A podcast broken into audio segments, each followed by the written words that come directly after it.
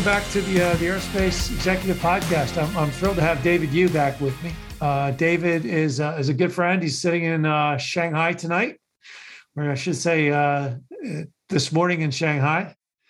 Uh, David is a an acclaimed aircraft investor. Um, he is a professor at NYU in the Shanghai campus, where he teaches finance, mergers and acquisitions, structured financing, cross border valuations and uh, just an all around aviation airline expert and a great guy. So thanks for coming back on, David. Good to see you again. Thanks, Craig, for having me. So let's talk about big stuff happening and you know, obviously every you know, a couple of things happening economically right now that's got to, you know, people I don't know if they're worried or if they're just keeping an eye out for them, but obviously interest rates in the US are going up. That's going to affect the global economy.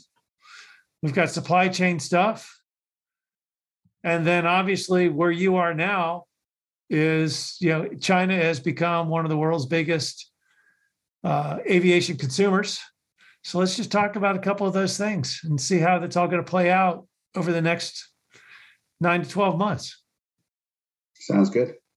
So what's the Fed? So the Fed's going to raise. They need to. Inflation's rampant in the United States.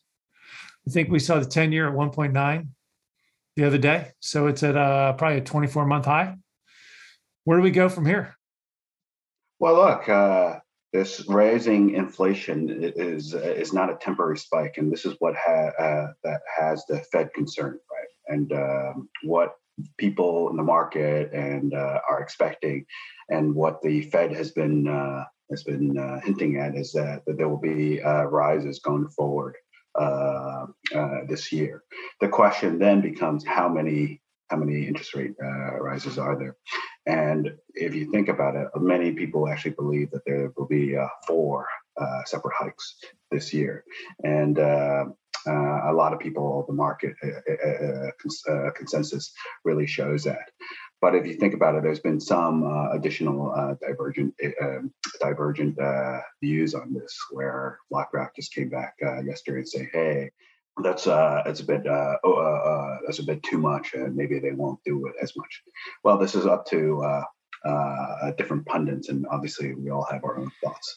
But how does this the mainly? How does this affect our space? Well, look, if you think about it, uh, large asset-based uh, investing assets uh, in general really need um, financing, right? So the high, the lower the interest rates, uh, the more ability to borrow, uh, as well as the values overall of assets uh, go go higher.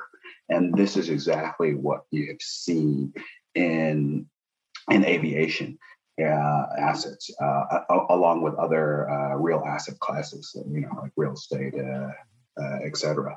And one of the other things that you see is that people uh, have this hunt for yield.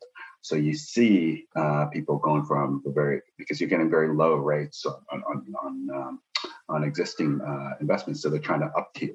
So they, they're going, a lot of people have gone into uh, aircraft ABS right. uh, and, and the assets itself. So it's a big uh, impact overall. And I think this is something we should actually look at how this will affect both the lending side as well as the asset trading and, and, and pricing side. yeah. See, I agree with you. I don't think inflation, you know, they talk about inflation's transitory. And I disagree totally. I mean, um, pilots, cost for pilots in the United States is going up.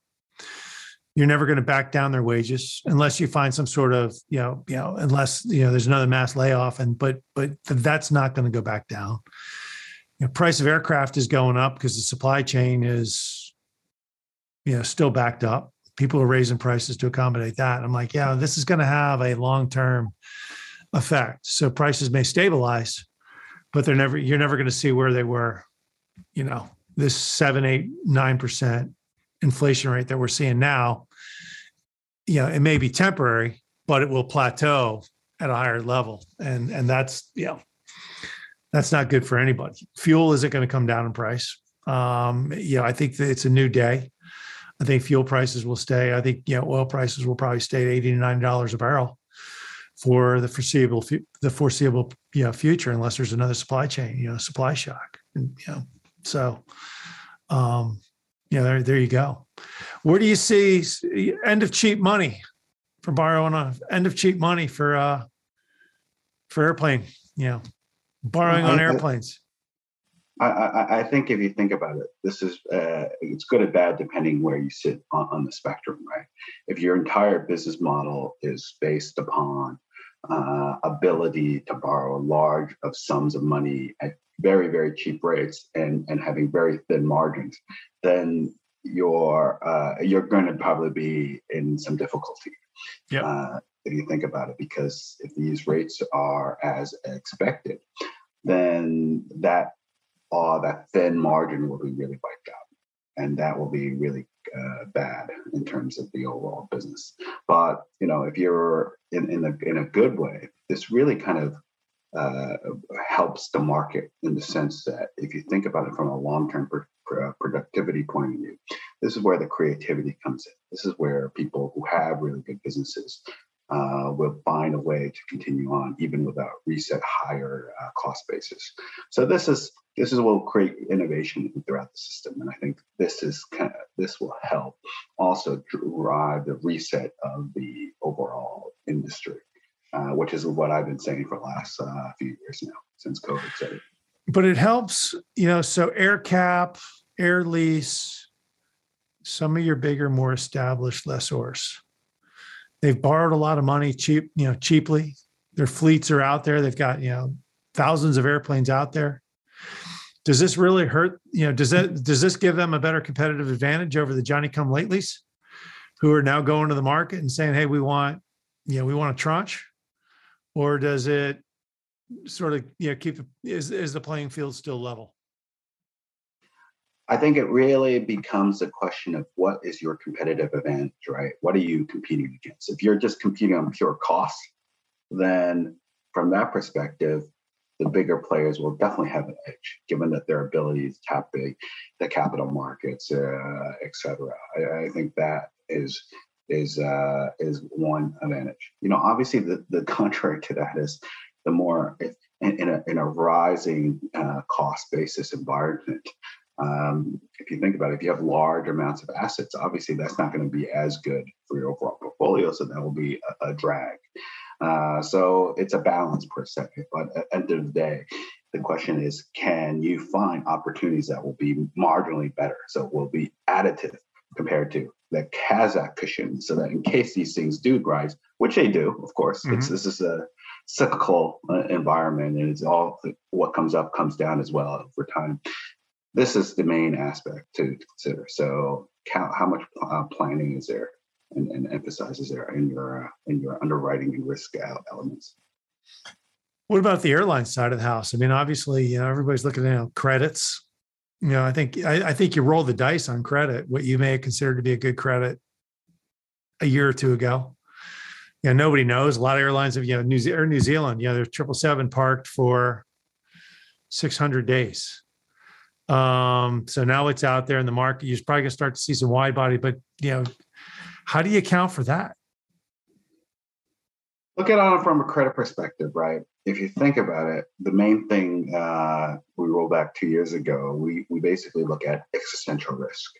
Are they going to continue to be alive going forward?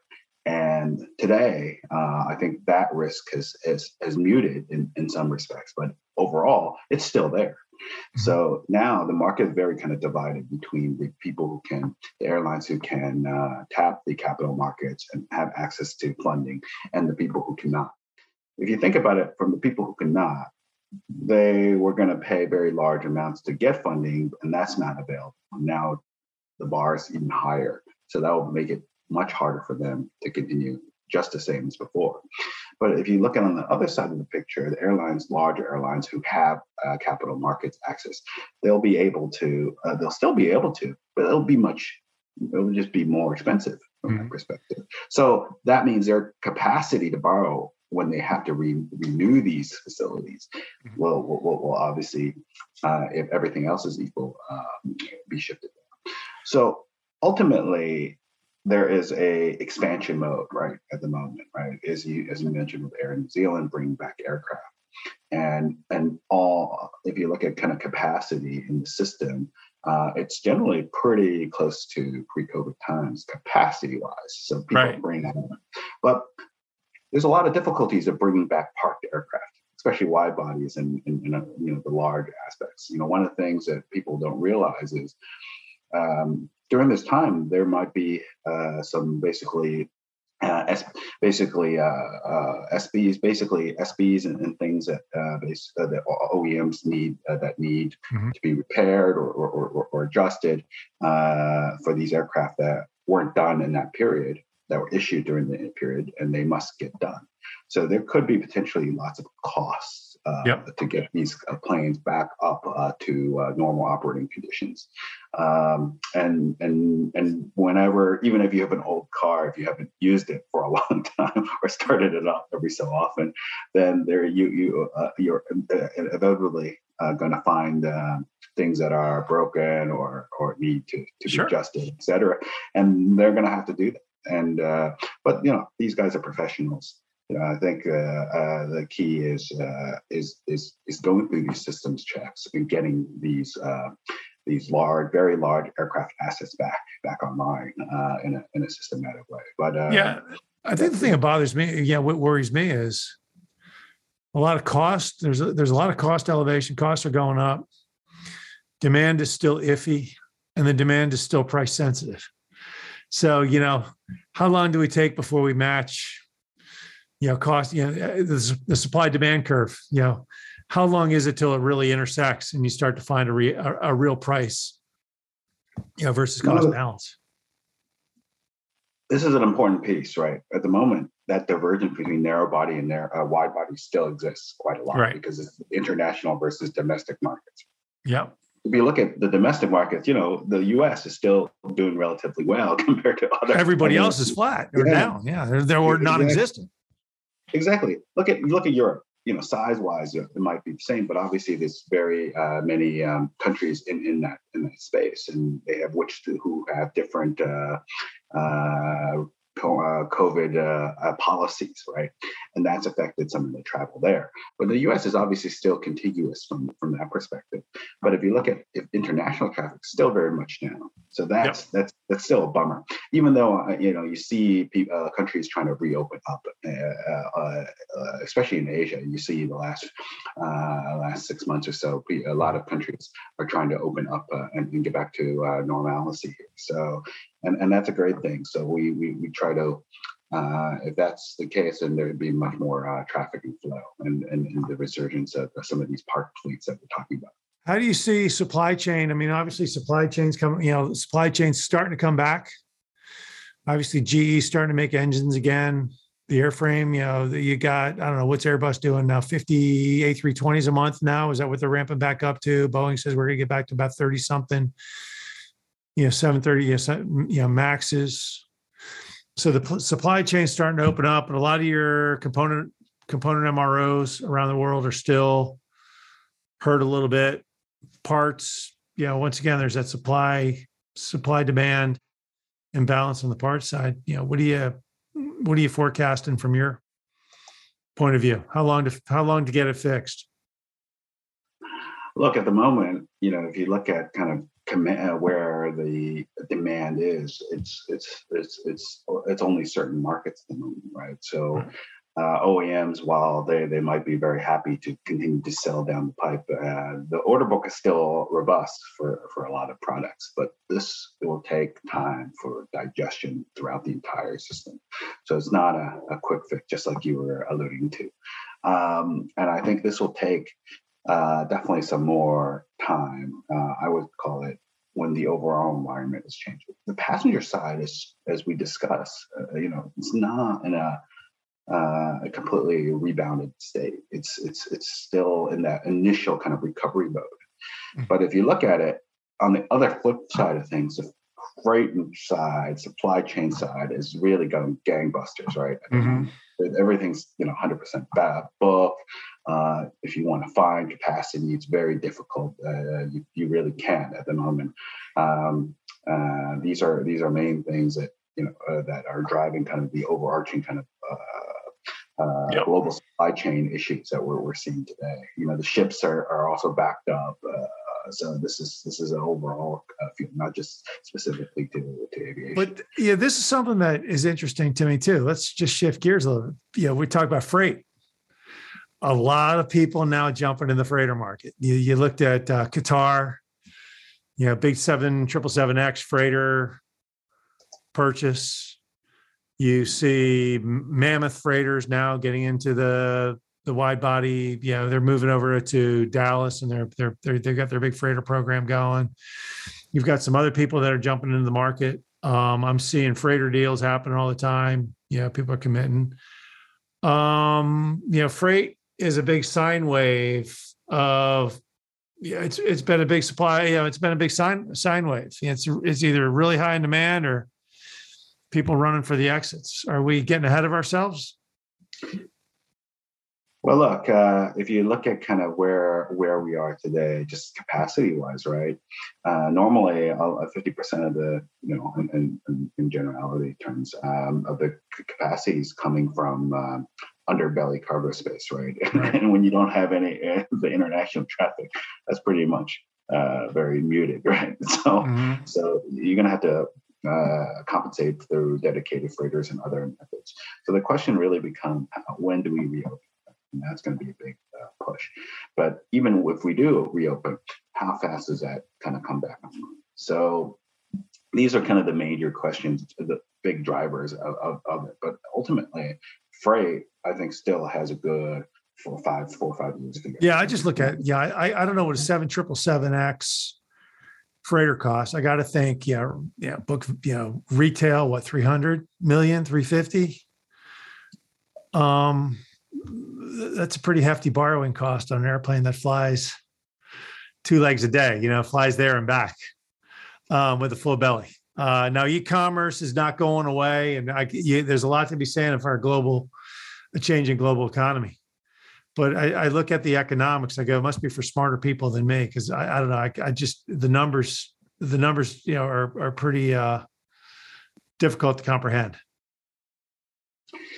Well, uh, large aircrafts, especially large factory freighters, will be pretty big numbers, right? As any of these assets are.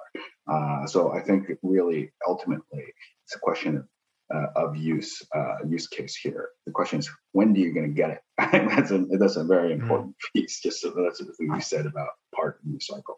But ultimately, you know, you see a lot more uh, conversion programs getting up and started at the moment. And this is well, where this will be where a lot of the parked aircraft were just sitting there, haven't found second homes. You know, back to what we said before, that second tier of airlines who um, are struggling to find financing and, and, and et cetera, those people are not taking as many new deliveries, sale and lease backs. They're not right. uh, leasing in aircraft and they're parking more of these aircraft. And that's where traditionally these older aircraft would have gone, right? So if they're not taking them, where would they do? They would be, be sitting there, so they'd be prime candidates for for conversion, et cetera. Mm-hmm. So ultimately, this is this is where the cost aspect will definitely, you know, if you think about it, if you're a cargo, you don't you, you don't care if it's a brand new no. uh, cabin or uh, or it's an old one, as long as you can get them right? Well, we were talking about look, we were talking about C cubed aerospace before we came on. You know, it's an STC, it's a A320 STC conversion, and the A320 is going to be a great airplane. It's going to be a great cargo. Yeah, great domestic. Yeah, great regional cargo airplane. You probably pick one up I don't know, 12 million bucks, 15 million dollars right now. Yeah, freshen up the engines, put the conversion in. It's all you're all done at 25 million. It's a good number. Yeah, you got you got 20 years of life left on the airframe. And it's probably it's a good number for, you know, it's it's it's an interesting time. I just look at it, I go, wow, you know, you think about you know factory new cargo versus the conversion market and it's a, it's just an interesting you know, dynamic as to how that plays out Absolutely, I think ultimately it comes down to your kind of long, uh, your timeline. As as we all know, there's always a, a newer kid on the block or a newer product on the block yep. that might might, might be better and, and, and sexier, right? But uh, but ultimately, it does your economics work, and that's right. that's the main the, the main point, right? Are you are you going to make any money, or or are you just bleeding money every time you run? That's that's that's, that's you're betting the com on this one. You're just betting the com, so that's uh, that's the way it goes. But um, Hey, what? Uh, so let's talk about China a little bit. Um, obviously, you know, country was you know affected by COVID. That hurts air travel. Is it coming back? What's happening? It's it's a huge consumer of aircraft and parts. What's uh, what's happening in the region? uh, right now during the Olympics, and there's a lot of outbreaks. This is a period where normally we would have lots of like three, over three, four hundred million people traveling. Uh, so this is like the largest human exodus if you think about it from a global perspective in one short time. But that's not really happening this time. Yes, there's still travel, but it's not as to the level that we saw uh, normally pre pre COVID times. So this has been obviously a big shock to the airlines, Chinese airlines. This is actually what's happening every single major holiday, October 1 holidays, et cetera, et cetera. So they're not actually getting the benefit of high pricing, high demand uh, and, high pass throughs. Um, so they're they're they're getting they're they're missing out on the best windows of, of, making money. So this is not a great sign. But overall, there's other things that are benefiting cargo, et cetera. Are you optimistic about Are you optimistic about where it's going? I mean, ultimately, is the country going to start to open up gradually, more gradually this year, or do you see it? Do, do you I, see I it? No. Yes. I, I don't I don't see opening up until and like later this year. I, I, don't see it. I don't. I don't see it. I'm, I'm not so. I'm not so uh, optimistic in terms of uh, opening up. But I, at the end of the day, I think uh, where the airlines though, uh, I don't think they'll get worse from that perspective. Right. I think there's only a lot more upside. There's not too much more downside from from, from that. There, there's only there's only one way to go when you're when you're when you're when you're rock bottom. There's only one way to go, right? That's it's it's it's it's up, and you just hope it comes quick. Exactly. Look, international is still very, very restricted, and I think once that opens up, that will bring a, a whole lot more uh, uh, revenues from that point of view. And, and, domestically, it's been up and down. It's been a yo-yo, right? It's been a fast rebound post the initial lockdown, but but afterward, it's been it's been up and down with some of these uh, uh, just uh, uh, this health kind of flare-ups, I would call it. so we have good basis. The question is, can we get the rest of it under control? And, yeah. What about Comac? Delivered, I think delivered a first airplane today. Is that what I heard? No, no, no, not delivered. No, not delivered. Not yet, anyways. Look, uh, what what they were planning to deliver at the end of last year, right? That was right. their initial goal, and they didn't obviously make it. And what they came out today was saying basically there's about uh, there was uh, 200 odd tests that need to get the CAAC's uh, uh, uh, asking for for certification tests, and there's only uh, been roughly about 40 or so. So there's still a, a room to, of, of uh, testing that needs to be done.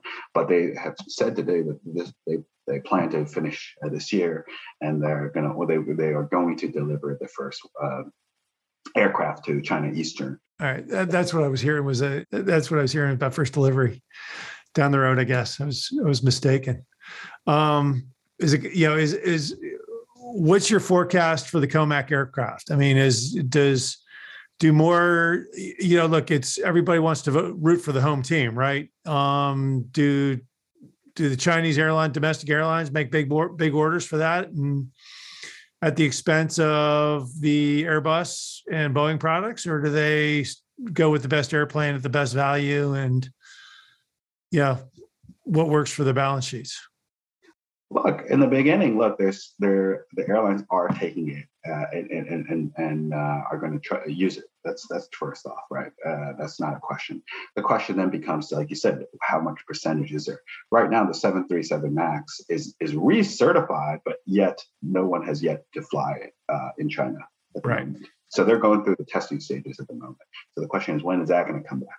The neo uh, 320 neo has obviously been very huge demand and doing very well so uh, ultimately, this uh, this this dynamic here, I think. Look, well, it, it's it's also a testing out of of the equipment, etc. But you know, I think there there's big hopes for it, of course. Mm-hmm. But let's see kind of how that kind of gets digested in the system, especially in this time where this uncertain um, demand, it, it has been yo-yoing demand from that uh, perspective. There you go. Good. How's your book doing? So you wrote a you wrote a big book on aircraft financing, investing in aircraft and aircraft financing. Absolutely. How's it doing? No, it's it's been it's been good. Uh, I've done a ton of book talks, a ton of uh, uh, uh, seminars about the topic, about what's happening, and uh, and and the industry has really come back and, and come back with really interesting comments. I think this is the first, really, the, uh, for those who don't know, this is the first book that really systematically has done a rigorous, um, comprehensive uh, uh, analysis of the entire market. And ultimately, this will give comfort to potential investors, financiers, et cetera, who really are looking at underlying trends and, and, and, characteristics so that we can underwrite more. And this is my goal is to make it so that people can uh, accept the industry and asset class even more than before. That was one of the biggest complaints is, is not enough uh, information about past kind of what, how has it done a lot of people say things, but uh, this is this is something that will give them additional uh, data points. That they well, well, it's really the first textbook on. I mean, it's re- you're really the first author of any textbook on aircraft investing as an asset class. I mean, it's kind of you're you know it's it's the first one out there. It's uh, very comprehensive. Um, my guess is it's probably going to be a playbook for for future generations as well. Absolutely. Look, I think there'll be tons of uh, things to update, like anything, any of these projects. Right. Always want to update it, but ultimately, I, I I think this will help a lot of people who's put the, the their thoughts around this asset class and, and continue to to learn and improve, uh, and and hopefully do uh, stimulate more research, etc. So uh, this is this is multiple goals from uh, from the book. So will, will airplanes be will, will airplanes will, will airplanes be a good investment moving forward?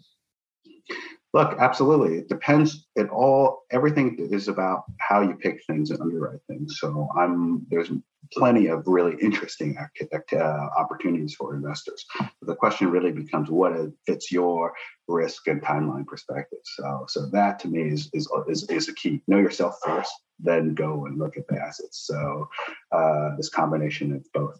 Last question here. We we just saw Spirit and Frontier Airlines merge or Frontier by Spirit.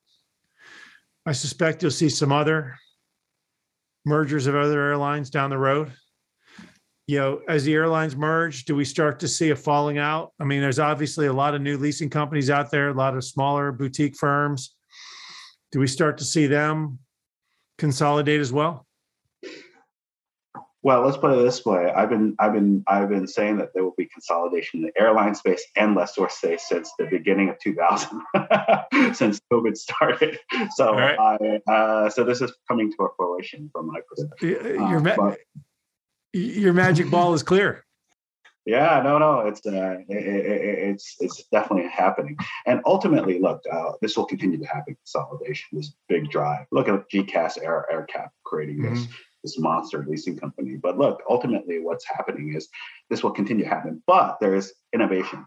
There's over 140, uh, by my counts, uh, new airlines are started up, all types around the world. So innovation still happens. So yes, there will be consolidation in smaller guys and, and, and, and players, but this will continue to happen. Cool.